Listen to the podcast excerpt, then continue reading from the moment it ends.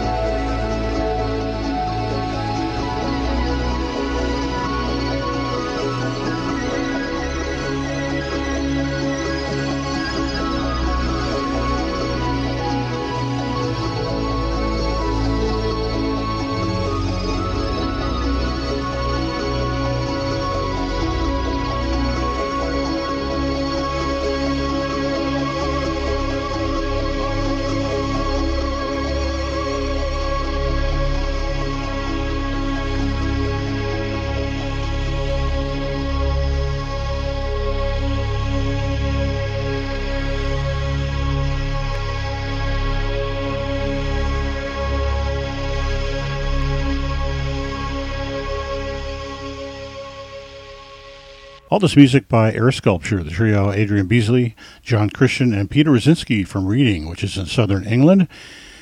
And we just heard an excerpt from BBC Radio Derby, a broadcast of the Counterglow Sessions where Air Sculpture performed a live gig. On the 23rd of June in 1996, it was a two-week-long arts festival and extravaganza. They thought it would be an easy performance because they had just come off performing live at the Jodrell Bank. And they realized that they only had a half hour to play, and as they say, a half hour is barely enough time for us to get started. And in addition to all that, they ran into some equipment problems, but they made the best of it. This was part two from the BBC Radio Derby Counterglow Sessions from 1996.